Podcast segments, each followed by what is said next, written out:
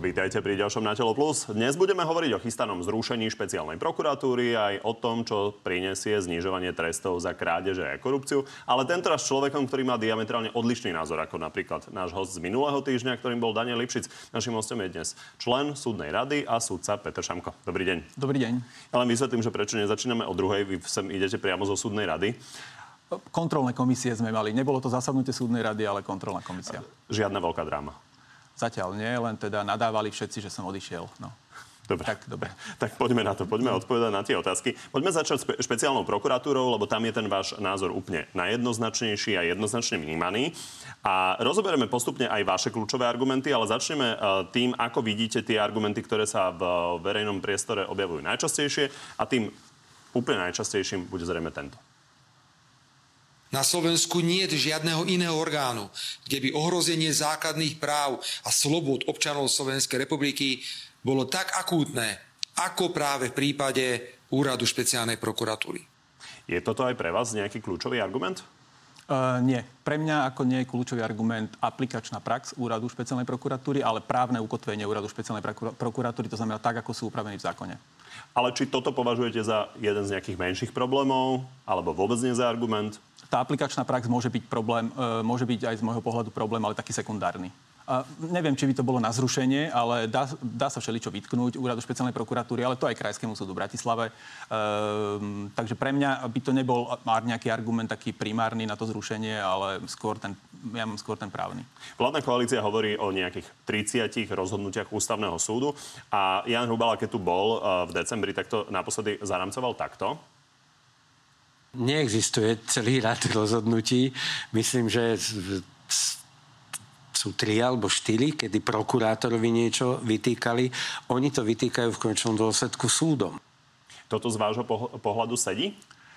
Uh, tých, tých nálezov je viacero, to je pravda, že ich je cez 20, ktoré sa týkajú toho obdobia posledných dvoch, troch rokov. Uh, ale zase uh, nálezy ústavného súdu má aj krajský súd, áno. Eh, ale je rozdiel, či máte 2 za 10 rokov alebo 10 za 2 roky. Eh, tam eh, pravdou je, že je ich z opäť zo 6, pokiaľ som ja to dobre čítal, kde sa hovorí priamo o prokurátorovi. Ale tá druhá strana, ako som si všimol tú argumentáciu, hovorí, že áno, tam sa vytýka súdu, napríklad väzba, ale návrh na väzbu dáva prokurátora. Súd sa stotožní napríklad s návrhom na väzbu toho prokurátora a potom to ústavný súd vytkne súdu ale samozrejme on to vytkol súdu, pretože súd rozhodoval o väzbe. Ale z dôvodov, a to je asi logické, niekedy vo dôvodov, finále rozhodne súdca. No, to znamená, že je to aj prokurátorová chyba, alebo je to len súdcová. No, takže oni tvrdia vlastne, že je to v podstate aj prokurátorová, lebo on dával tú argumentáciu, s ktorou sa, rozhod, e, ktorou sa stotožnil súdca, ktorú uznal ústavný súd za vadnú. Takže viem pochopiť aj tú druhú stranu, že berú tie väzobné napríklad, že berú, že to je uh, aj problém nielen súdu, ale prokuratúry.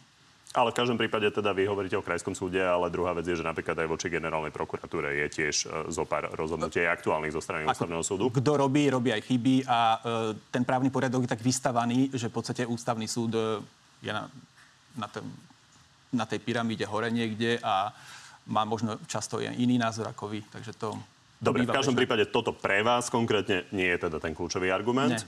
Uh, poďme na ďalší, ešte jeden, o tzv. systémovej zaujatosti. To je ľudskou rečou, aby som to vysvetlil, že špeciálna prokuratúra sa nedá vraj opraviť. Robert Fico totiž pôvodne nehovoril, že primárny cieľ je vlastne zrušenie tej inštitúcie, ale odchod Daniela Lipšica, ale dnes už hovorí toto. Lipšic tam vošiel ako losos z mora, sa tam vytrel na tom úrade a zanechal tam po sebe desiatky podobných prokurátorov, ako je on. Keby aj Lipšic odišiel, tak či to je Šurek, či to je Repa, či to je Kysel, či to je Harkabus, jeden jak druhý. Ja úplne chápem, že toto samozrejme súvisí s tým, čo sme počuli pred chvíľou, ale predsa len sa opýtam, čo vy na tento argument? Že nestačí to, čo ponúka Daniel Lipšic, že on odíde z čela tej prokuratúry. Ako opäť z môjho pohľadu e, je úrad špeciálnej prokuratúry zbytočným úradom, lebo my už teraz máme, a to veľa e, ľudí e, nevie, my máme 10 ročia špecializované prokuratúry, to sú krajské prokuratúry. Každá krajská prokuratúra je 8 a špecializované oddelenie, kde má tú najzávažnejšiu trestnú činnosť a z tej najzávažnejšej sú povyberané niektoré trestné činy, ktoré má USP. To znamená, z môjho pohľadu absolútne zbytočný ten orgán, e, keďže už máme tú špecializáciu a hlavne je to aj orgán, ktorý, e, to už som hovoril opakovane, v iných reláciách, ktorý kontroluje sám seba. Preto ja si myslím, že, že na čo ho opravovať, keď špecializáciu máme zachovanú na úrovni kraja, stačí, e, stačí to tlačiť do tej jednotnej sústavy prokuratúry a e, bude tam fungovať so špeciálnym súdom krajská prokuratúra. Ja sa vás na toto ešte dopýtam, ale poďme uzavrieť to, čo hovoril Robert Fico. Systémová zaujatosť. Je tam nejaký politik, on tam má bývalý politik, ale teda e, Robert Fico hovorí, že Daniel Lipšic je stále politik, že je proti ním a že tam má nejakých spolupracovníkov. Čo hovoríte na tento argument, že proste je zaujatá tá prokuratúra voči e, časti politickej systémová, scény? Pro, e, systémová zaujatosť je, že šéf je zaujatý, áno? Ale to nemyslím len pána Lipšica. Keby som tam bol ja, napríklad ako šéf špeciálnej prokuratúry a stíhali by sme môjho rodinného príslušníka, tak ja by som sa vylúčil. Ale to vychádza z toho, že vaši podriadení by na tom tiež nemali pracovať, keď, keď je zaujatá hlava. Takže by sa tá vec mala odňať tomu úradu a dať niekomu inému z hľadiska objektívnosti. Ja viem, ale keď odíde tá hlava, tak, tak už nešefuje nešefuje, ale môže prísť iný, kde sa to znova môže vyskytnúť. Myslím, nie politik, ale prokurátor. Môže sa to vyskytnúť vždy. To znamená, každá prokuratúra by mala mať nejakú dvojičku, že ak je vylúčená celá, malo by to byť, uh, mohlo by to robiť nejaká iná. A toto nie je už Dobre, ale Robert Fico skoro argumentuje uh, tak, že odíde Daniel Lipšic a tí jeho podriadení budú robiť to, čo on chce, bez ohľadu na to, že on tam nie je. Ja aj tak to ja neviem sa k tomuto nejako vyjadriť, Dobre, že či by poďme, robili, nerobili, alebo poďme čo k tým robia. vašim argumentom. Uh, vy ste hovorili o tom, že špeciálna prokuratúra uh, je nejakým spôsobom duplicitná oproti generálnej prokuratúre. Prečo? No, ona sa volá Úrad špeciálnej prokuratúry generálnej prokuratúry. To znamená, je to v podstate súčasť generálnej prokuratúry, ale nie je súčasť generálnej prokuratúry. Prokurátori špeciálnej prokuratúry nepodliehajú e, prokurátorom generálnej prokuratúry, pretože sú sami prokurátori generálnej a podliehajú len pánovi Lipšicovi. A problém je to v tom, alebo špeciálnemu prokurátorovi. Problém ale je to... ako v čom? V rozhodovaní. Áno, problém je to v tom, že e, keď prokurátor e, zastaví trestné stíhanie alebo dá pokyn na uznesenia a tak ďalej o sťažnostiach a opravných prostriedkoch, by mal rozhodovať niekto nadriadený, iný orgán. To je pri orgánoch verejnej moci, je to bežné pri súdoch, prokuratúrach, že prvostupňové orgány majú mať nadriadený orgán, ktorý kontroluje ich činnosť z hľadiska sťažností, z hľadiska podnetov na ich prácu a tak ďalej okresná prokuratúra má krajskú prokuratúru, hej. Krajská prokuratúra, tá špecializovaná, keď rozhoduje, má generálnu. A, a tým, že je úrad špeciálnej prokuratúry na úrovni generálnej prokuratúry, nemá nikoho. To znamená, oni si to rozhodujú sami. Vydáte opravný prostriedok a ten istý úrad, ktorý e, vydal to rozhodnutie, ten istý úrad rozhoduje o vašej stiažnosti. To je absolútne nepriateľné podľa mňa v demokratickom princípnom, nejakom demokratickom štáte, aby e, ste si na chodbe rozhodovali tie opravné prostriedky. Vola, kedy, keď to bolo v justícii pred 100 rokmi, tak sa hovorilo, že to je kabinetná justícia, to treba rozvrátiť a tak. A úrad špeciálnej prokuratúry je taká chodbová prokuratúra, kde všetko si vybavia oni, lebo e, nemajú ten nadriadený orgán orgán a sú prvý stupeň, ale zároveň nemajú druhý. A to je anomália absolútna. Ľudia poznajú 363. Uh, generálny prokurátor môže zasiahnuť uh, voči tomu, čo robí špeciálna prokuratúra. Nie je pravda. Ústavný súd uh, môže samozrejme nejakým spôsobom skritizovať aj teda zvrátiť rozhodnutia špeciálnej prokuratúry. Prečo toto nesadí? Uh, paragraf 363 je, keď je právoplatné rozhodnutie nikdy nemôže byť predtým. Vy máte kopec rozhodnutí na prokuratúre v predprípravnom konaní, dáte trestné oznámenia, odmieta sa, máte začaté vo veci, zastavuje sa, tam žiadna 363 neprichádza do úvahy a keď vás obvinia, a o vašej stiažnosti tiež nerozhoduje generálny prokurátor, ale rozhoduje ten, ten úrad špeciálnej prokuratúry. To znamená, paragraf 363 prichádza do úvahy len ako mimoriadný opravný prostriedok. To ako keby ste povedali na súdoch, že nie je potrebné odvolanie, lebo veď najvyšší súd má dovolanie tak zružme potom odvolania, zružme krajské súdy a nech si... E, to je ako keby, aby, som, aby to diváci pochopili, na úrade špeciálnej prokuratúry to funguje tak, ako keby okresný súd vydal rozsudok, vydáte odvolanie a predseda okresného súdu by rozhodol to odvolanie. Tak to by všetci ako skákali z okien, že takto asi by to nemalo fungovať. Takže, Vy to, to hovoríte dlhodobo, áno. ale 20 rokov to nikto neriešil. Lebo takto to je stále z času Aj na čas... Dušana Kováčika to tak času, bolo? Áno. Z času na čas sa to vždy hovorí. Keď napríklad 2009 bol zrušený, alebo tak nejako 2011, neviem, e, špecializovaný špeciálny súd, ktorý sa volal, tak vždy sa, tak znova sa to obživlo, e, tá debata. O, občas sa to hovorí, teraz v lete tiež sa o, e, o tom diskutovalo času na čas, ešte pred voľbami ale podľa mňa toto je veľká anomália e, právna. To nemá nič s aplikačnou praxou úradu špeciálnej prokuratúry, ale e, mne osobne toto vadí, že opravné prostriedky si rozhodujú všetci tam. Proste uzavretý okruh osôb. Toto sa ale dá zmeniť. Uh, Zmenením nastavenia. Dá sa to zmeniť a e, ja by som aj bol za to, aby sa to dalo zmeniť, ak by neexistovala špecializácia na krajských prokuratúrach. Ale ona existuje 10 ročia, 10 ročia. To znamená, my máme teraz špecia- USP je špecializácia v špecializácii a to je nezmyselné. To znamená, keďže existuje 8 špecializovaných e, tých oddelení na krajských prokuratúrach, tak je nezmyselné vytvárať nadriadený orgán ešte niekomu inému a preto sa mi zdá logické, že to sa vsunie na tie oddelenia, ktoré aj tak roky už sa špecializujú na organizovanú trestnú činnosť a tak ďalej. Sú podľa vás rovnako kvalitné ako špeciálna prokuratúra? Samozrejme, však e, kto tvorí špeciálnu prokuratúru? Prokuratúry okresnej, proku, e, krajských prokuratúr, okresných, dokonca minule, minulosti zaniknutých vojenských. Najviac za posledné roky, tri, najviac prokurátorov e, na USP prišlo z krajskej prokuratúry, ak sa nemýlim, dokonca z krajskej prokuratúry Bratislava. To takže povedať, že... Ja to nespochybňujem. Ne, ne, ne. Tí prokurátori samozrejme nerastú na stromoch, oni niekde musia začať. Uh, ale hovoríte, že teda tá kvalita by podľa vás neklesla. Absolútne. Nekle, to, to si neviem vôbec predstaviť, že by klesla, keď e, v podstate tam sú prokurátori, tí, čo robili na krajských a okresných prokuratúrach. Odstrihnutie lokálnych väzieb? To o tom vôbec, uh, to, to nemá Toto vôbec nie je problém? A, že niekto rieši korupciu uh, lokálnu, treba z, z Prešovského kraja a rieši sa to priamo tam? Nie. Podľa mňa je práve opak problém, že vy uzavrete 30 ľudí na jednom pracovisku, ktorí si medzi sebou rozhodujú tie opravné prostriedky, uh, podnety a tak ďalej, na chodbe v podstate. Toto je problém lebo tam e, môže, môžu vzniknúť nejaké tie anomálie, čo sa potom kritizujú, že nemajú tú kontrolu. Nemajú, potom stratíte tú seba kritiku. Ako niekedy je dobre, keď vám najvyšší súd aj nám povie, vytkne nám niečo a tak ďalej, ale keď všetko si robíte sám, tak potom naozaj to dopadne tak, že keď vám 3-6 trojkov generálne niečo zruší, tak zvoláte tlačovku a tam plačete, aby som tak povedal, že v podstate e, vám niekto kritizuje prácu. No to znamená, to je tá uzavretosť toho USP, e, ktorá spôsobuje stratu tej seba, seba kritiky nejakej a e, nadhľadu, podľa môjho Ja som názoru. počúval veľmi zaujímavú debatu, ktorú ste mali s Janom Šantom práve o tomto. A on hovoril, tak to poďme opraviť, ak e, to považujete za problém. A pravda je, že 20 rokov to tak bolo. Ale poďme na tú rýchlosť. Tak 20 ro- 30 e, rokov boli aj vojenské prokuratúry a potom sa prišlo k tomu, že 2009 sa zrušia. Tiež oni dozorovali policajtov vojakov a hovorilo sa, páne Bože, kto to bude robiť, nikto není tak kvalitný. Kto si teraz pomenie na vojenské prokuratúry? Hovoríte, že uh, by ste špeciálnu prokuratúru zrušili čo najrychlejšie. To ale znamená skráteným legislatívnym konaním? Uh, nie. Už som, uh, pardon. Uh, skrátené legislatívne konanie by malo byť z môjho pohľadu na výnimočné okolnosti. Aj? A každý, pre každý zákon je dobré, ak ide riadným. Pravdou ale je, že, že tie vlády všetky používali to skrátené legislatívne konanie ako chceli a tým devalvovalo. To znamená, uh, to je na váš ten argument, že keď 20 rokov je USP, tak prečo by to nemohlo byť ďalej, tak e, počul som aj na to skrátené. 20 rokov sa to využívalo tak, ako sa využilo, tak prečo by sa nemohlo ďalej?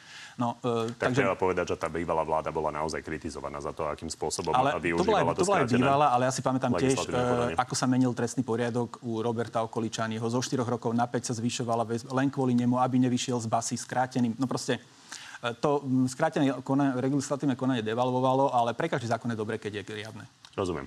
V každom prípade Jedna vec je skrátené legislatívne konanie, druhá vec je rýchle účinnosti. Toto hovorila prezidentka v parlamente ako jeden z veľkých problémov. Zrušením úradu špeciálnej prokuratúry v skrátenom legislatívnom konaní sa má vyše tisíc živých spisov z úradu špeciálnej prokuratúry presunúť na 8 krajských prokuratúr.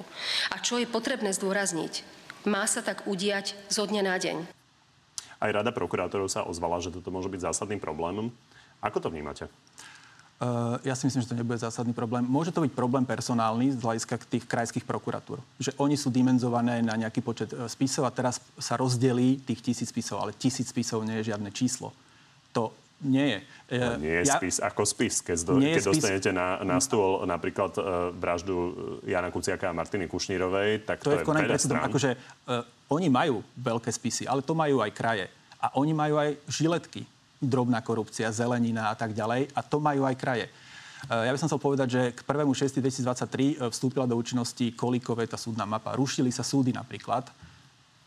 Nepočul som o tom, že by z toho bol nejaký problém ohrozenie právneho štátu, že zanikajú súdy, ako je to pri, teraz pri USP.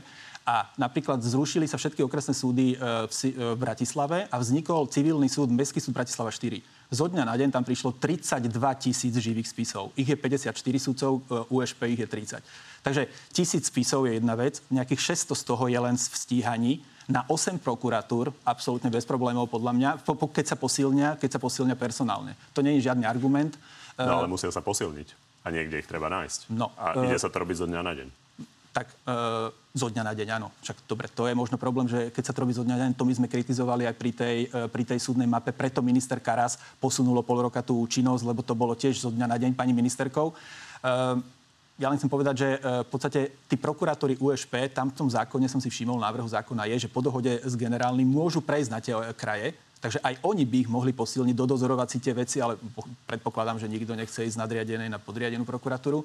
Uh, takže toto môže byť problém, ale zase zachytil som, že generálny prokurátor má nejaké komisie, že sa furt stretávajú. Ako by to bolo? Do, dopredu tak by to malo byť. Dopredu sa pripravujú na ten scénar, ktorý by nastal. Preháňa rada prokurátorov? Um, ja neviem, oni povedali také všeobecné, že sa to nezvládne, lebo personálne je to, áno, personálne, ale e, to sme, to sme hovorili aj my. My sme to hovorili, keď bola tá súdna mapa, že teda bude z toho možno mm, na začiatku trošku prieťahy alebo nejaký ten, nejaký ten chaos. Ale tiež nám bolo povedané, nevadí, benefity prevážia tie negatíva. A e, ja si myslím, že aj tuto to bude. Na začiatku e, samozrejme to e, bude nejaký problém personálny. Znova musíte načítať tie spisy, ten nový prokurátor a tak ďalej. Ale to bolo aj pri vzniku USP. Ja som bol prokurátor, keď USP vznikalo a brali nám spisy a tiež už sme ich mali dodozorované niekedy až po obvinení, alebo už boli obvinení a tiež oni si ich zobrali a museli ich naštudovať a tiež tam vznikol e, nejaký prieťah. Takže vždy, keď niečo e, vzniká alebo zaniká, vždy ten prieťah je, ale tisíc spisov, e, z toho 600 stíhaní, oproti, ak som hovoril, 32 tisíc, to je, to není argument podľa mňa, lebo to... Mm, ten prieťah na začiatku samozrejme bude, kým to tí noví naštudujú, ale tam E, to si nemôžete tak predstaviť, že každý jeden spis je vagón spisov, hej, u nich. No, rada prokurátorov hovorí, že to problém bude. Otázne je, že akým Pe- Ja, ja som čítal, že 5-4 dopadlo hlasovanie z tej rady prokurátorov, takže e, nemali ani oni na to jednotný názor, e, že či to naozaj ten problém taký bude alebo nebude. No. Mimochodom, ozval sa Maro Žilinka, že to mohli konzultovať predtým. Vy hovoríte, že špeciálna prokuratúra má okrem iného veľa tlačoviek, je to neodôvodnené, keď napríklad generálny prokurátor sa nezastane e, špeciálnych prokurátorov? Uh, ja vám odpoviem proti otázkou. Uh, mali by sme my v Justičnom paláci mať uh, tlačovú besedu vždy, keď nám najvyšší súd niečo zruší? Mali by sme mať? A tvrdiť, že teda to nebolo pochybenie a naznačovať, že najvyšší súd bohvie aké úmysly mal. Bolo by to v poriadku, keby ľudia toto sledovali, že okresný súd bude kritizovať nás ako krajský na tlačovkách, my budeme kritizovať e, najvyšší súd. To by bol proste absolútny galimatiaž. Nejaká tá pyramída je, tá hierarchia je. Vy môžete si napísať odborný článok, ja to často robím, kde e, kritizujem napríklad nejaké rozhodnutie, ktoré sa mi nepáči, ale ako sudca musíte akceptovať tie závery nie, že zvoláte tlačovú e, besedu a tam v podstate, e, aj keby ste mali pravdu, tak to proste robiť nemáte. Máte to robiť e, na prednáškach, máte to robiť v odborných článkoch. A to je tá seba, strata seba, seba kritiky, podľa mňa, ktorá je spôsobená tou uzavretosťou USP a tým, že nemá nadriadený orgán v rámci tej kontroly, ako majú všetky ostatné prokuratúry aj súdy. To je ešte aj špecializovaný trestný súd, keď si zoberete, má nadriadený e, najvyšší súd. Nerozhoduje pán Hrubala ako šéf súdu o odvolaniach. E, všet, všetky prokuratúry a súdy toto majú, ale USP nie. A to podľa mňa je absolútna anomália a zbytočné vytvárať im nadriadený orgán, nejakú super prokuratúru generálnu, keď máme 8 špecializovaných prokuratúr krajských. Keď už ste odpovedali proti otázkou, tak ja len poviem, že e, verejnosť by určite privítala, keby bolo 10, 15, 20 takých sudcov ako vy, ktorí chodia komunikovať a chodia vysvetľovať e, zložité problematiky, ktorým mnohí ľudia nerozumejú, lebo sa nezaoberajú denne právom. Ale potom mi nadávajú všetci, že vlastne mám, e, že to je, není práca súdcu, čo možno je tiež pravda. No každom prípade viacej komunikovať uh, by možno svedčilo tej justícii. No. Dobre. A vy by ste nežiadali, aby sa vás zastal váš uh, nadriadený v prípade, že by mal predseda politickej st- uh, strany o vás tlačovku s gestapackými kabatmi? Nie. Nie. Ja uh, napríklad ja šéfujem trestnoprávnemu kolegiu v krajskom, na Krajskom súde Bratislave a keď napríklad e, doktor Filo nevzal pána Dedečka do väzby a bol tie hejty a tak, tak ja som napísal o tom sám, tiež ako z pozície e, mojej, keďže vlastne okresný súd vtedy patrí pod Krajský súd Bratislava. E, teraz, keď e, v podstate minister vnútra e, sa ako keby vyhrážal súdcovi s tými neodkladnými opatreniami, tiež som k tomu napísal, e, že to nie je v poriadku a tak. Takže ja to berem zo svojho pohľadu, že ak e, niekto útočí na mňa, ja, ja si mám, mám tú platformu vytvorenú, e, ten svoj web, kde teda dokážem komunikovať, na ktorú chodia e, tí novinári, a, ale aby som ja išiel napríklad za predsedom Krajského súdu v Bratislave a tvrdil, že prečo si sa ma nezaslal alebo čo, tak to nie je. Dobre, tam len dopo- dopoviem, že uh, samozrejme je iné, keď súdca píše články a keď nejaký prokurátor píše články. To neviem, ako by bolo vnímané. Ale nechajme tú komunikáciu už tak. A vidíte, záverečná otázka, vidíte niečo pozitívne na špeciálnej prokuratúre? Nie. Absolútne nie. Tak poďme teraz na zmeny v trestnom zákone, teda zmeny vo výškach trestov, premlčaní a začneme tým doposiaľ najdiskutovanejším a to bolo výrazný nárast malej škody. Toto je len signál zlodejom, zlodejičkom, ktorí kradnú auta, ktorí kradnú presne takéto sumy, možno do tých 35 tisíc, aby si povedali, však nič sa mi v podstate nestane. Ako sa na toto pozeráte? No, e, pozerám sa na to tak, ako odborná verejnosť už dlho v tom smere, že tých 266, čo je teraz, je absolútne smiešná suma. Nechcem vás preušovať, to len vysvetlím. Čiže to je hranica, odkedy vec už nie je priestupok, áno, ale je to trestný áno, čin. A tá to nám stúpa z 266 na 700. Áno, a tá 266, vola kedy to bolo, že, sa, že vždy sa odvíjala od minimálnej mzdy. A od roku 2006 ostala ako 266, e, teraz máme inflácia a tak ďalej. Uh, takže aj pani ministerka Kolíková, Karas, pani Dubovcová, e, všetci to chceli zvyšovať 400, 500, rôzne sumy lietali. Táto vláda som pochopil, že dala 700, 750 je minimálna mzda, tak oni dali od 700, že sa bude rozvíjať. Ja som dokonca hovoril, že tisíc by bolo pre mňa adekvátne, keďže tá minimálna mzda bude rásť a lícuje to. Ale ako s tým úvodom ja nemám žiaden problém s tým. No, v každom prípade nemám pocit, že by bola nejaká veľká hádka okolo 700 alebo 500 eur pri tom, kedy začína byť vec, vec trestným činom. Oveľa väčšia debata je o tom, čo sme počuli. 35 tisíc je vlastne hranica malej škody, tá vrchná hranica. Odvtedy začína väčšia škoda. No a to sme mali doteraz, ak sa nemýlim, 2660, ano. lebo to je 10 násobok, tak z 2660 ideme na 35 tisíc, čiže pri tej malej je to trojnásobok a pri tejto je to 13 násobok. Nie je to príliš? Môže, môže byť, že to je pre niekoho, e, pre niekoho príliš. Z môjho pohľadu to príliš nie je. Vôbec nie. E, aj za 35 tisíc e, je to naďalej, je to protiprávny čin, naďalej je ohrozený nejakou trestnou sadzbou. Nevidím v tom žiaden problém. Keď si, ja som veľký fanúšik Nemecka, rád čítam ich literatúru, tú odbornú a tam majú tie sadzby, hovorím, oni sa nehrajú vôbec so škodou, napríklad. Oni od, ne, majú, že 3 mesiace až 10 rokov. A nechám to na sudcu, kde sa do toho zmestí a nie to, neodvíja sa to od nejakej, nejakej tej, tej škody, takže ja si myslím, že toto sa trošku preháňa. Ja vám poviem príklad. Ak, teraz to poviem tak, ako, ak by som vám rozbil hlavu, je to ubliženie na zdraví, áno, 6 mesiacov až 2 roky. Ubliženie na zdraví. A e, premlčať sa doba je 3 roky. To je teraz. To nikomu nevadí. Nikto, uh, nikomu to nevadí. Ale za 35 tisíc, ak by bola, dajme, alebo 36, 37, uh, by bola nejaká podobná, tak to je zrazu problém. Dobre, tak ja ešte otázku. Keď toto niekto pozerá a povie si, ukradnú mi auto, na ktoré som celý život šetril za 30 tisíc, alebo mi z firmy ukradnú dodávku a ten človek bude mať sadzbu 0 až 2, mm-hmm. čo znamená, že v prípade, že nebol súdne trestaný, tak skoro určite bude mať podmienku, to sedí. To platí aj teraz? To platí aj teraz, len by ju mal vyššiu tú podmienku, ale platí to aj teraz. Čiže... Netrestaný, to je to, že prečo by mali byť tie široké uh, sadzby, že vy môžete napríklad tomu, uh, tomu poškodenému aj nahradiť tú škodu. Máte ďalšiu polahčujúcu, nikdy ste neboli trestne stíhaní, mali ste nejaký skrát, neviem čo, vtedy ste na podmienku a to ste na podmienku aj teraz. Len tam by ste boli nižší. Ale môžete dať napríklad recidivistovi, uh, môžete dať ten tá nula zanikne napríklad pri recidivistovi, lebo ten návrh uh, hovorí, že keď bude recidivista, tak sa ten z rozdielu e, ten spodok sa bude zvýšovať o štvrtinu alebo pri obzvlášť závažnom o, o tretinu a, keď, a môžete dať niekomu aj dva roky e, basu, aby som to povedal tak ľudovo. Každý si myslí, že to je sranda, hej, že dostane 2-3, že to sú malé tresty, ale nech si každý skúsi 3 roky v Leopoldove alebo v Ilave a či povie, že to je teda akože úplne, úplne srandovné. E, tuto sa to hrá na drakonické tresty. To bolo v roku 2006, keď začal trestný zákon, keď, sa urob, keď bol ten nárast skokovitých trestných sadzieb, my sme takéto trestné sadzby e, nemali, tak vtedy sa to kritizovalo, e, že je to proste neodôvodnené, ten nárast. Hovorilo sa, potrebujeme ten nárast, drakonické tresty, aby boli dohody. 85% vecí má byť dohodou, všetci pôjdu na dohodu kvôli obrovským trestom. To, bol, to bola podstata. Uh, to znamená, tie tresty sú úplne mimo. To je na úrovni 50. rokov, keď za rozkrádanie majetku v socialistickom vlastníctve ste mali 10 až 20. Úplne mimo, ako je to v Čechách a tak ďalej. Uh, takže tu si treba povedať, drakoni, drakonické tresty nevyriešia kriminalitu. Ja to... Dobre, tak len doplním, ano. aby rozumeli ľudia, ako to vnímate.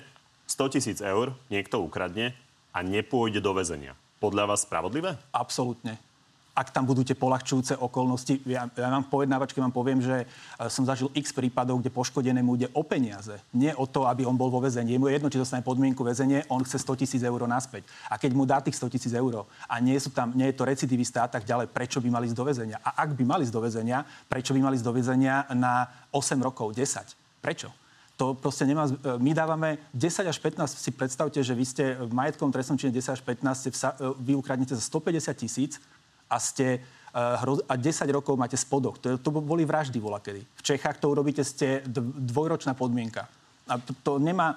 Eh, čítal som teraz taký, ešte by som chcel doplniť taký zaujímavý rozhovor, to bol myslím v aktualitách, americká profesorka, ktorá sa zaoberá penológiou, chodí tu a mapuje ten systém, ona hovorila... Najväčší, Penológia to je veda o trestoch? Veda o trestoch, e, že najväčší mýtus e, je, že drakonické tresty odradia od kriminality. Že ak by to tak bolo, tak jej krajina, Spojené štáty, by bola najbezpečnejšia na svete. A vieme, ako to je. Naj, e, najdrakonickejšie tresty a najbrutálnejšia kriminalita. Hej? To znamená, toto platí aj tu. To ľudia si myslia, že za všetko musíte dostať pomalý trest smrti a že nebude žiadna kriminalita. 17 rokov sme mali drakonické tresty, máme plné väznice, kriminalitu to nejako nevyriešilo, to znamená, ja som za to, aby sa skúsilo niečo iné. Na štýl napríklad toho Nemecka, alebo Čech, alebo ne, uh, Rakúska, e, kde tie sadzby, žiadna majetková, tre, žiadny majetkový trestný čin v Čechách, v Nemecku napríklad nepresiahne horná hranice 10 rokov a môžete mať aj za 25 miliónov škodu. Takže k tým Spojeným štátom len doplním, že sme naozaj niekde úplne inde. Tam je najväčšia väzenská populácia na, na počet obyvateľov. Ale odtiaľ sme zobrali tie tresty. Sú tam 200-ročné tresty a podobne. Ale odtiaľ sme zobrali tie tresty a odtiaľ sme zobrali aj tie dohody. A preto sme si mysleli, že keď tie tresty dáme hore, tak nebudeme my musieť nič pojednávať, budú súdu odbremenené, lebo všetci pôjdu do dohody. A keď teraz dáte nízku sázbu, dáte napríklad nižšiu 3 až 10 namiesto 10 až 15, jak je to pri majetkových, tak nikto do dohody nepôjde. Všetci pôjdu bojovať. Áno? Tak, a toto, mala, toto mali tie drakonické tresty akože vyriešiť. Ale o tom to nie je trestné právo, aby ste, o, aby ste vyprázdnili pojednávačky a každý, vždy spackali nejakú tú dohodu. Mimochodom, tam je zaujímavé aj, akým spôsobom budú fungovať tie individuálne tresty. Kedy ste, uh, nie individuálne, ale uh, nie tresty odňatia slobody, uh, kedy ste naposledy dali niekomu náramok? Eh, pánovi Puškárovi. Teraz za vražda, vražda Tupého, ale to bola prepustenie z väzby. Pýtam sa na to v tom kontexte, či sudcovia sú motivovaní tie náramky používať, lebo eh, NKU nejakým spôsobom to teda preveroval a kritizoval, že tie 50 miliónové náramky, ktoré sme teda masovo nakúpili, sa príliš nepoužívajú. Viete čo, skôr to bolo, že pri tých väzbách sa to začalo používať, lebo to využitie e, pri bežných trestoch moc nebolo. Keďže sú tie tre, trestné sadzby tak nastavené, tak vy ste väčšinou museli dať podmienku alebo väzenie alebo niečo. Ale pri tých väzbách sa to používalo, začalo používať ako náhrada e, tých väzieb aj keď je to dosť zložité, že vy musíte najskôr preveriť, či má elektrínu a či má pripojenie na Wi-Fi a neviem čo kde, aby mohol mať ten náramok, či má nejaké peniaze, aby to mohol hradiť. A toto niekedy nestihnete v tej 42-hodinovej lehote väzby a tak ďalej. No ale myslím, že sa to začne používať viacej pri tých väzbách, hlavne dúfam teda. Čiže je tam zložitá administratíva a sudcovia sú demotivovaní? Podľa mňa administratíva je zložitá, každý má v nej rukou a takisto je to napríklad pri peňažnej záruke najskôr musím, musím vyhodiť opatrenie a poviem 100 tisíc. Teraz vy zvažujete, neviete, záňate peniaze, dlhšie to trvá, tým sa to naťahuje celý ten proces, že nie je to také, uh, také flexibilné, aby sa dalo to hneď nahradiť. Chcem ešte rozvinúť to, čo ste v podstate začali, akým spôsobom môže súdca k tomu rôzne pristúpiť, lebo to je e, argument koalície, že jedna vec je, čo je napísané v tom trestnom zákone, respektíve v tej novele, ale druhá vec je, že súdca k tomu pristupuje vždy individuálne. Tak toto opisoval Andrej Danko.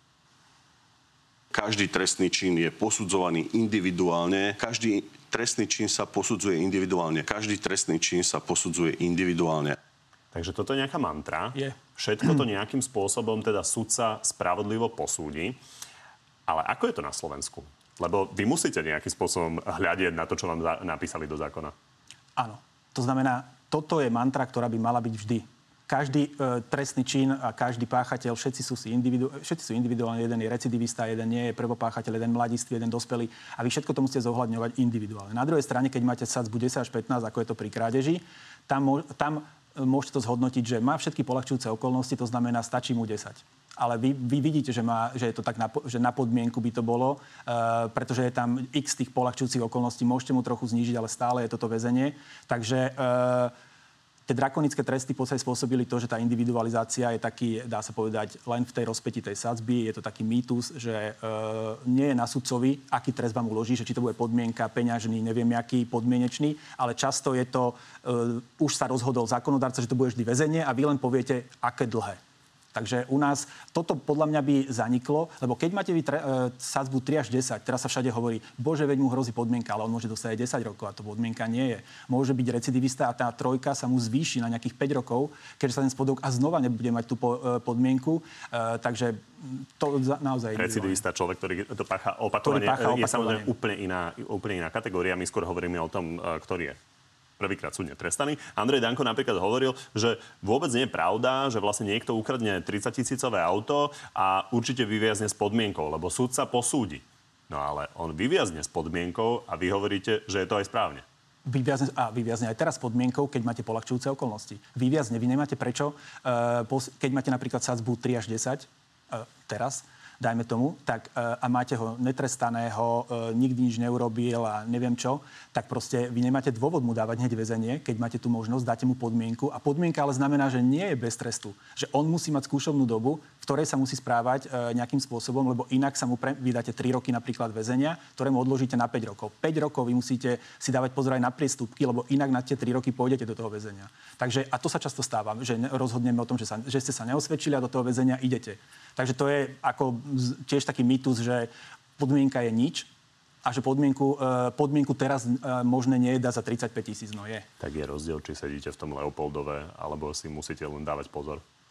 No je, ale, ak, e, ale keď ste prvotrestaní, alebo prvýkrát ste niečo spravili, prečo ja vás mám dávať do väzenia? Máte polahčujúce okolnosti všetky, prečo? To nemá význam nejaký. Ja vám radšej dám tých 5, ro- 5 rokov a poviem, že máte nahradiť tú škodu, keď ste ju doteraz nenahradili. A ak ju nenahradíte, pôjdete na tie 3 roky do väzenia. Aj to sa stáva a vtedy sa aj uhrádza tá škoda, alebo neuhrádza, aj do toho väzenia idete. Poďme k tým vyšším sumám. Toto je jeden z príkladov, ktorý opäť použila prezidentka.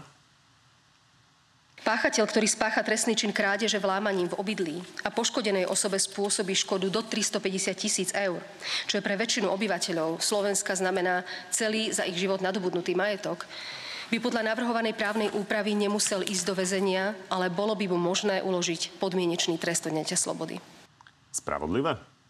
Samozrejme. Pani prezidentka sa míli v tom, čo tu hovorím stále, že vy máte mať, ten súdca má mať široké spektrum tej sadzby aby mohol uh, dať dlhoročný trest, najmä tým 10 rokov, ale aj podmienečný. Preto sa mi páčia tie sadzby, čo sú v Čechách, napríklad, uh, alebo v Rakúsku, tam je to ešte lepšie, 6 mesiacov až 10 rokov, tam sa zmestí aj tá podmienka, aj peňažný trest, aj dlhoročný trest odňatia slobody. Ale uh, keď hovorila o 350 tisíc, tak napríklad v Čechách ste v sadzbe 5 až 10 od 10 miliónov, to je asi od 400 tisíc. Takže pri tom príklade, čo hovorila pani prezidentka, vy ste boli 2 až 8 Takže keby ste boli prvotrestaní, tiež by ste mali podmienku. V Nemecku rovnako, v Rakúsku rovnako. To, tá podmienka, to neznamená, že vy vyviažnete bez trestu alebo nebudete mať záznam a budete bezúholní a tak. To, uh, pani prezidentka vychádza z toho, čo som hovoril, že ak budeme zatvárať ľudí, tak vymizne kriminalita. Ale tak to vôbec nie je. Už sme sa to naučili za tých 17 rokov. Ten páchateľ naozaj si neštuduje ten trestný zákon, keď ide vám vykradnúť byt. Ale uh, to je zaujímavé, že hovorila o vlámaní napríklad e, pani prezidentka, že sa niekto vláma, ale keby ja vám vniknem do bytu, mám, máte po, má porušovanie domovej slobody, nechcem vám nič ukradnúť, ale chcem napríklad vám tam dať kameru v spálni, mám porušovanie domovej slobody 0 až 2 teraz. To nikomu nevadí. Čo by ste chceli radšej? Aby, aby som vám ukradol 50 e, tisíc zo šuflíka alebo vám nehal kameru v spálni. To znamená, že e, tu sa to tak berie, že my máme tá filozofia trestného zákona je úplne nezmyselná. Tie zákony, e, napríklad tie trestné sázby pri uh, ubližení na zdraví, ako som hovoril, zabití, alebo podmienku môžete dostať ako prvotrestaný pri lúpeži, pohlavnom zneužívaní, vydieraní. Všade v súčasnosti môžete dostať podmienku nikto o tom nehovorí, že je to problém.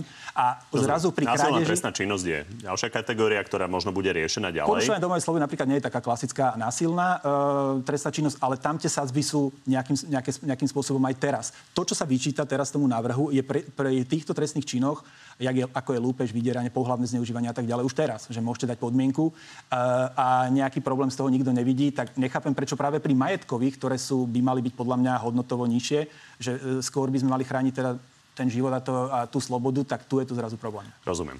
Napríklad aj William Karas, ktorý uh, prichádzal z novelou trestného zákona, ktorá bola dlho de- debatovaná, hovorí, že tu je problém ten koktejl toho, že aj klesá, uh, klesajú trestné sadzby, aj sa zvyšuje výška škody, aj klesá premlčanie. Že to považuje za problém. Vy máte pro- pocit, že toto nie je žiadny koktejl, ktorý je problematický? Áno, je to, je to, je to ako keby dvojnásobné uh, vlastne zníženie tej sadzby. Jednu, vám, jedno zníženie je, že zvýšite tú škodu a druhé e, zníženie je, že to popada celé akože e, dole, lebo znižujete aj sadzby. Takže e, áno, to, to môže byť, že vy sa e, z 10 až 15 dostanete zrazu do 6 mesiacov až 3 roky.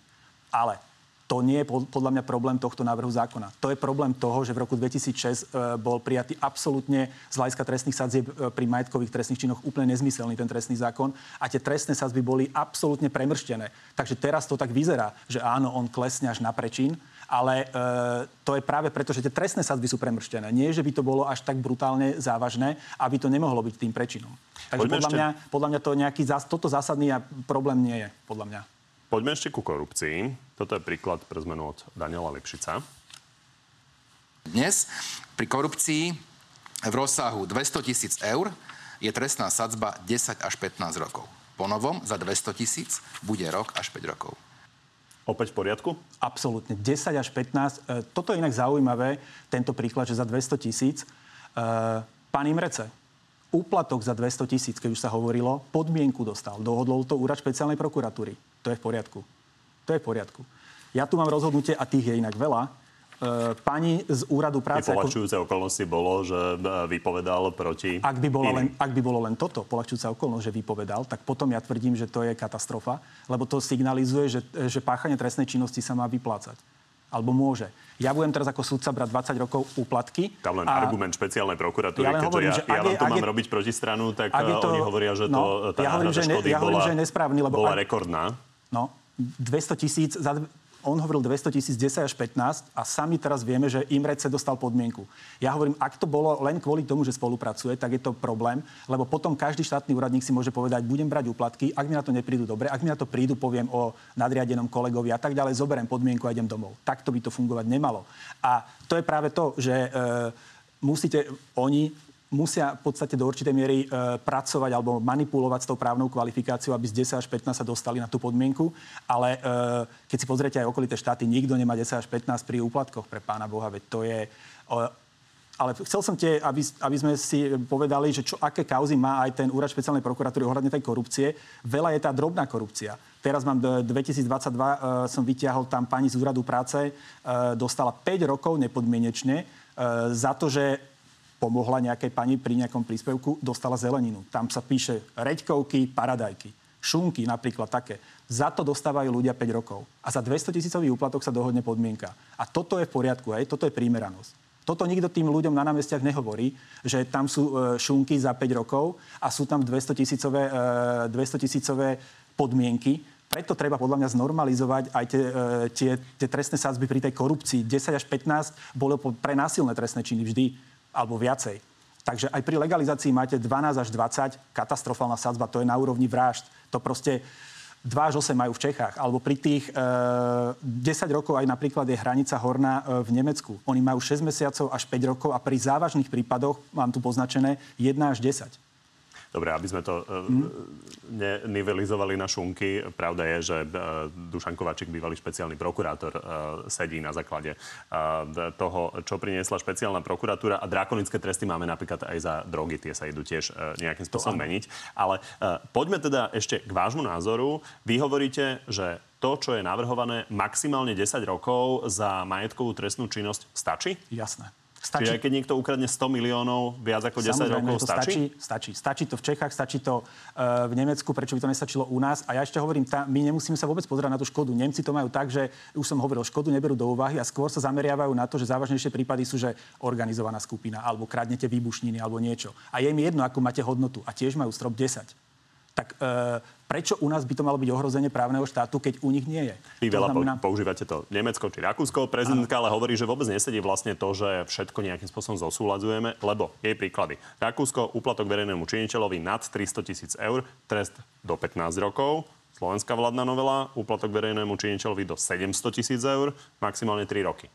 To je prednostne podmienka. Do 15 rokov povedala, ale tam sú tie nožnice, jak som spomínal pri tom, pri tom Rakúsku 1 až 10. Vy máte obrovské to rozpetie e, v tých, e, v tých nemeckých krajinách, kde teda proste, ale e, príjmanie úplatku to som len chcel dokončiť, máte obrovské rozpätie práve preto, aby ste to vedeli posúdiť, že máte zeleninu a máte aj e, milión eur a na, a na to by ste, na to podľa mňa na milión eur by stačilo 10 rokov úplne kľudne. Ale príjmanie úplatku, e, čo je také najzávažnejšie, lebo ako verejný činiteľ ja príjmam ten úplatok, hej, to, je, to sú tie najzávažnejšie, ten korupčný, je, e, by bolo 3 až 10, v tej závažnejšej forme tých 10 až 15 by kleslo na 4 až 10. Absolútne primerané. E, podľa mňa sazba, e, sazba 4 až 10, neviem, prečo by to bolo ako neprimerané. Fakt, 10 rokov za nejaký vysoký 8, 10, 9, 10 rokov dostať, to nie je nejaká sranda, že vy idete na 10 rokov a teraz sa to považuje, že to je demotivočné alebo že si to odsedí hoci kto, to proste je, je dlhodobý, dlhoročný trest. To podľa mňa postačuje absolútne. Už aj Európska únia sa ozvala, že má teda problém s touto novelou. Bude takáto výška trestov odrádzať napríklad do tunelovania eurofondov? Uh, tunelovanie eurofondov je samostatný trestný čin, poškodzovanie záujmov finančných a t- ten sa nemení. Ten sa nemení vôbec, ja som si to pozeral, tam jedna nejaká uh, kozmetická zmena je, ale tam ostávajú tie sadzby. Takže e, subvenčné podvody, čo je naša domena ako Slovenska, tam sa menili, ale ten, ten čo sa týka finančných záujmov Európskej, e, Európskej únie, tie dotácie... Európska prokuratúra sa ale ozvala. Európska prokuratúra sa ozvala a ja som vôbec nepochopil to, tú, tú jej námietku, lebo v podstate ten trestný čin, ktorý sa týka eurofondov, ostal nezmenený. Ostal nezmenený. Takže Uh, neviem, prečo oni, ako, alebo že čo, čo im tak strašne vadí a prečo sa... Neho... povedať, že nie je zverejnený kompletný ten text. Áno, ja som nevidel ten kompletný, to musím povedať, toho. že kompletný nie, ale potom, uh, ak toto by bol problém, tak potom nechápem, prečo sa neozvala tá Európska prokuratúra voči Česku napríklad, alebo Nemecku, kde tie sadzby sú diametrálne nižšie že či tam teda to nie je problém a u nás by to bol, keby sme lícovali tých 10 rokov, ale ten ich paragraf na tie eurofondy dokonca bude mať vyššiu tú trestnú sázbu, lebo tú, akú má teraz. Čo som si všimol, tam sa to nemení vôbec. Dobre, poďme ešte k tomu, že kritici hovoria, že tá novela je de facto amnestia. Tak to formuluje prezidentka. Ak by predložené návrhy nadobudli účinnosť čo i len na jednu sekundu, v dôsledku skrátenia premlčacích lehôd navždy zanikne trestnosť tisícov už spáchaných majetkových a hospodárskych trestných činov. Je toto žiaducí efekt? Môže byť, že, že to zanikne, ale to vždy sa dialo. Keď, bola tá, keď sa dvíhala do určitej miery, keď sa dvíhala tá minimálna mzda a, posú, a bola naviazaná do roku 2006 a posúvali sa teda tie výšky automaticky každý rok. Vždy, keď dáte na 700, tak my, my máme niekedy, viete čo, my máme krádež. Rozumiem, ale nejde no. tak o bicykle, ktoré možno budú 500 eurové, ale tak skôr tie, naozaj tie, tie, tie, 10 do pres, tie pôjdu do priestupkov. A tie ďalšie veci pôjdu, napríklad zločiny pôjdu do prečinov. Obzvlášť závažné zločiny pôjdu do zločinov. Takže tam by sa to malo ďalej stíhať. A zaniknúť by to mohlo, zaniknúť by to mohlo len keby bolo napríklad premlčanie, hej, nejaké. A to a... je tiež téma. E, poďme sa pozrieť, čo povedal Daniel Lipšic. Mnohé trestné stíhania budú zastavené kvôli, kvôli premlčaniu, kde poškodení strátia svoje právo na náhradu škody úplne, lebo trestné stíhanie bude zastavené.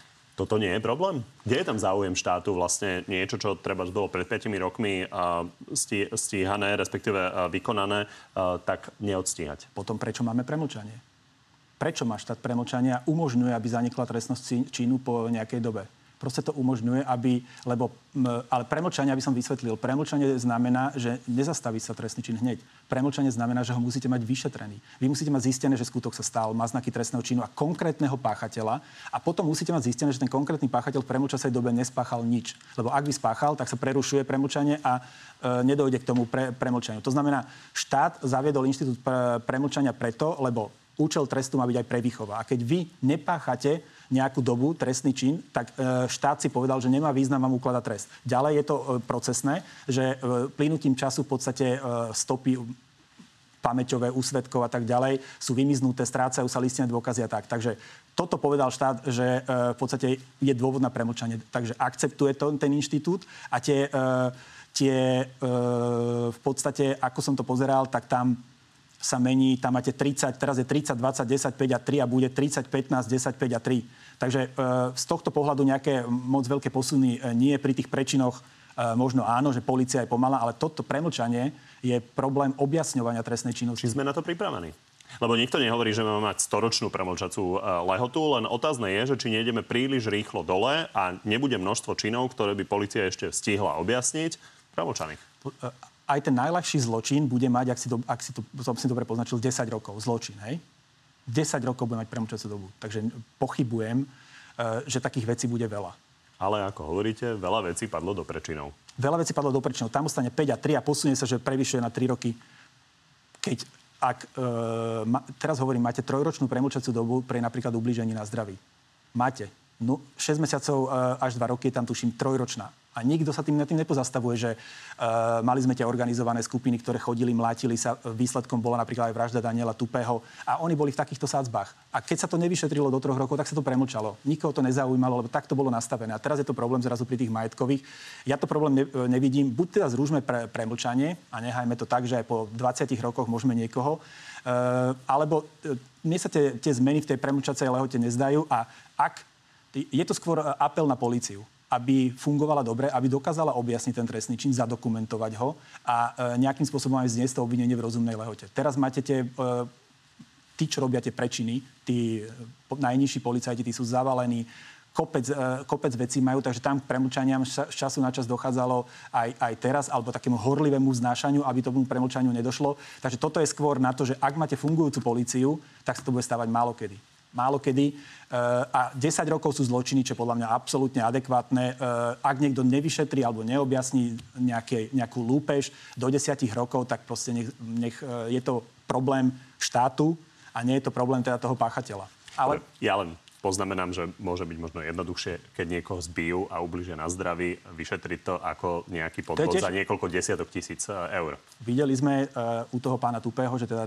problém to bol a môžete mať kúklu a môžete mať neviem čo a tak ďalej. E, problém to, problém to, to je... skôr výnimka.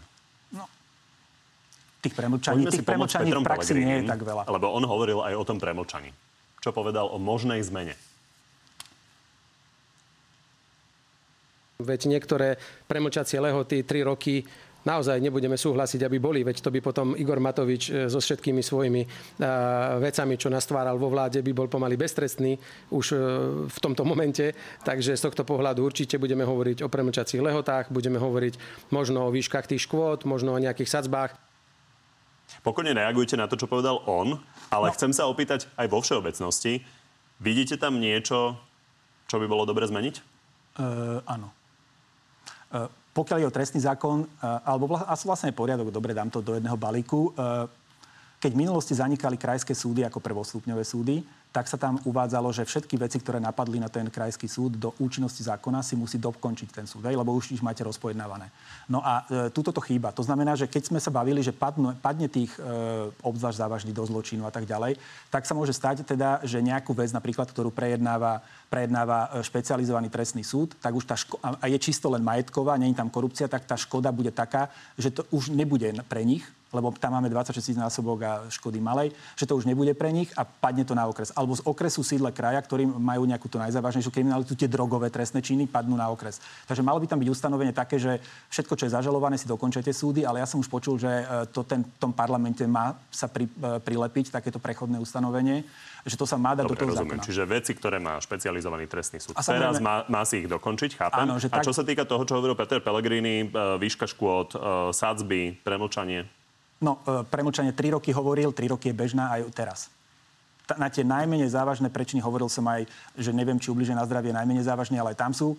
Pri porušovaní domovej slobody je 3. Môžete si to nastaviť ako chcete. Môžete si povedať aj, že čas trestných činov nebude podliehať premlčaniu. To je už vec podľa mňa um, taká skôr mocenská. Pýtam sa na to, či to nastavenie sadzieb, nastavenie výšky škôd, nastavenie premlčania považujete za spravodlivé. Tak, ako je dnes napísané v tej novele ja už dlho, dlho viete čo, ja, už, ja som podporoval aj um, novelu pani ministerky Kolíkovej, Karasa, všetko, čo zníži tieto drakonické tresty, čo zvýši konečne tú výšku škody, ktorá je e, pred 17 rokov, ja podporujem všetko. Lebo toto je, my dávame naozaj za 150 tisíc, dávate 10-ročné tresty, veď to je katastrofa, to nie je nikde na svete, podľa mňa, okrem USA. A e, takže každý, kto príde alebo prišiel aj v posledných troch rokov a povedal, že nejakým spôsobom to bude modifikovať, nie takto dobre radikálne, pán Karas ani pani Kolíková, ale všetci to chceli zvyšovať. Pán Vetrák mal e, v minulom volebnom období novelu, kde chcel zvyšovať tú škodu. Pán Taraba to mal, všetci to chceli a toto ja podporujem, lebo ten trestný zákon je katastrofa. A otázka je miery, takže nie je to príliš radikálne.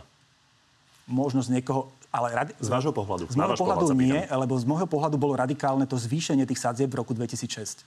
To bolo radikálne, že zrazu sme z no, podľa mňa takých kvázi normálnych sadzieb vystrelili úplne do výšky na ten americký štýl, lebo sme pre, prija, príjmali aj tú dohodu, aby, sa, aby to ladilo.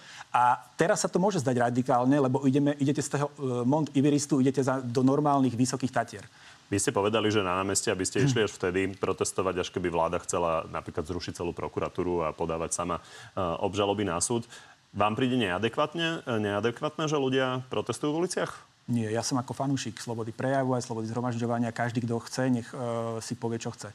Ja som len to myslel tak, že argument, ktorý sa používa, že, by bol, že sa stane, keď sa zruší USP, je, že bude ohrozený právny štát.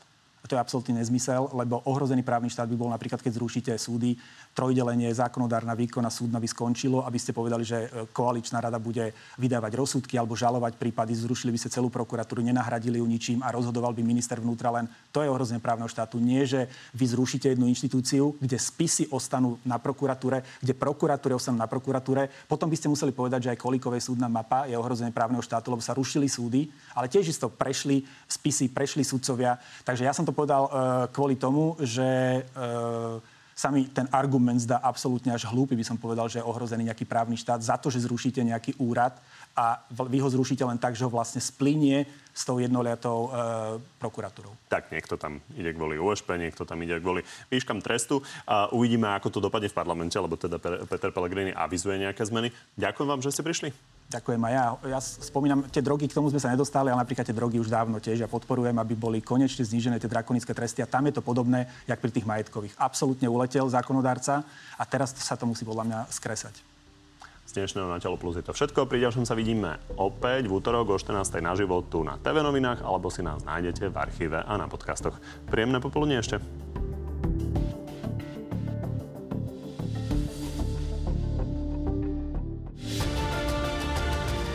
Takže poďme na divácké otázky. Peter sa vás pýta. Myslíte si, že by sa snažili zrušiť USP, aj keby bol špeciálnym prokurátorom Dušan Kováčik alebo Štefan Harabin?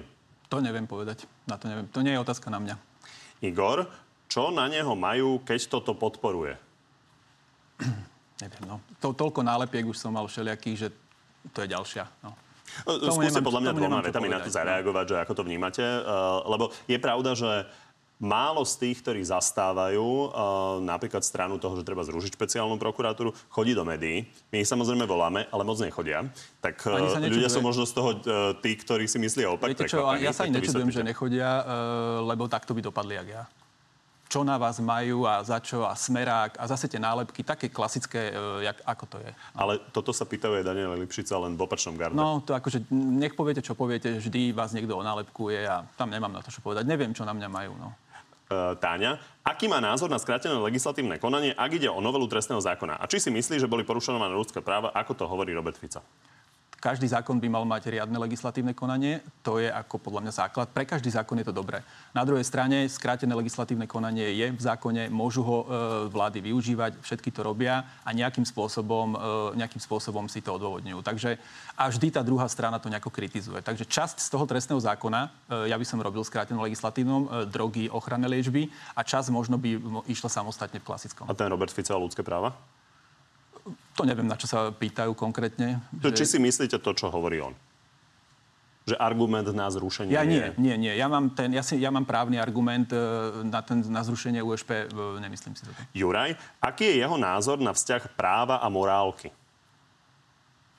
Právo a morálka? No tak právo to je niečo kodifikované e, v nejakých zákonoch, právnych predpisoch. Morálka je niečo, je niečo čo presahuje podľa mňa tie právne predpisy. To znamená, nie je to totožné. Nie je to totožné. To, čo je v súlade s právom, môže byť, môže byť do určitej miery amorálne, ak sa niečo využíva alebo zneužíva sa to právo. Takže ten vzťah tu nejaký je, ale my na, na, na súde musíme ísť striktne podľa zákona, to znamená podľa práva toho kodifikovaného. Andrej, čo ho presvedčilo, respektíve kedy sa rozhodol, že bude chodiť vo väčšej miere do diskusí a aká je jeho motivácia? Ja som napísal, tak ako sa vyjadrujem bežne k trestnoprávnym témam, napísal som v decembri príspevok aj k tomuto, k rušeniu USP, ktorý preberali, preberali média a keďže v podstate každý mi hovorí z médií, že nikto nechce ho, e, diskutovať tým smerom, tak ja som e, súhlasil, že pôjdem teda do tých diskusí, ale e, s tým, že teda som si povedal, že vy by ste mali byť asi koniec, koniec lebo že naozaj už e, je toho veľa. Jana, táto vláda sa bude tiež podielať na zníženom treste pre prezidenta Kisku? Táto vláda sa bude podielať? Nerozumiem otázke. Tak tá otázka smeruje k tomu, že či efektom tej novely môže byť aj znížený trest pre môže. Andreja Kisku? Môže. Tomáš, či bude ašpirovať na predsedu súdnej rady? V žiadnom prípade, už som to hovoril viackrát, nie. Ďakujem.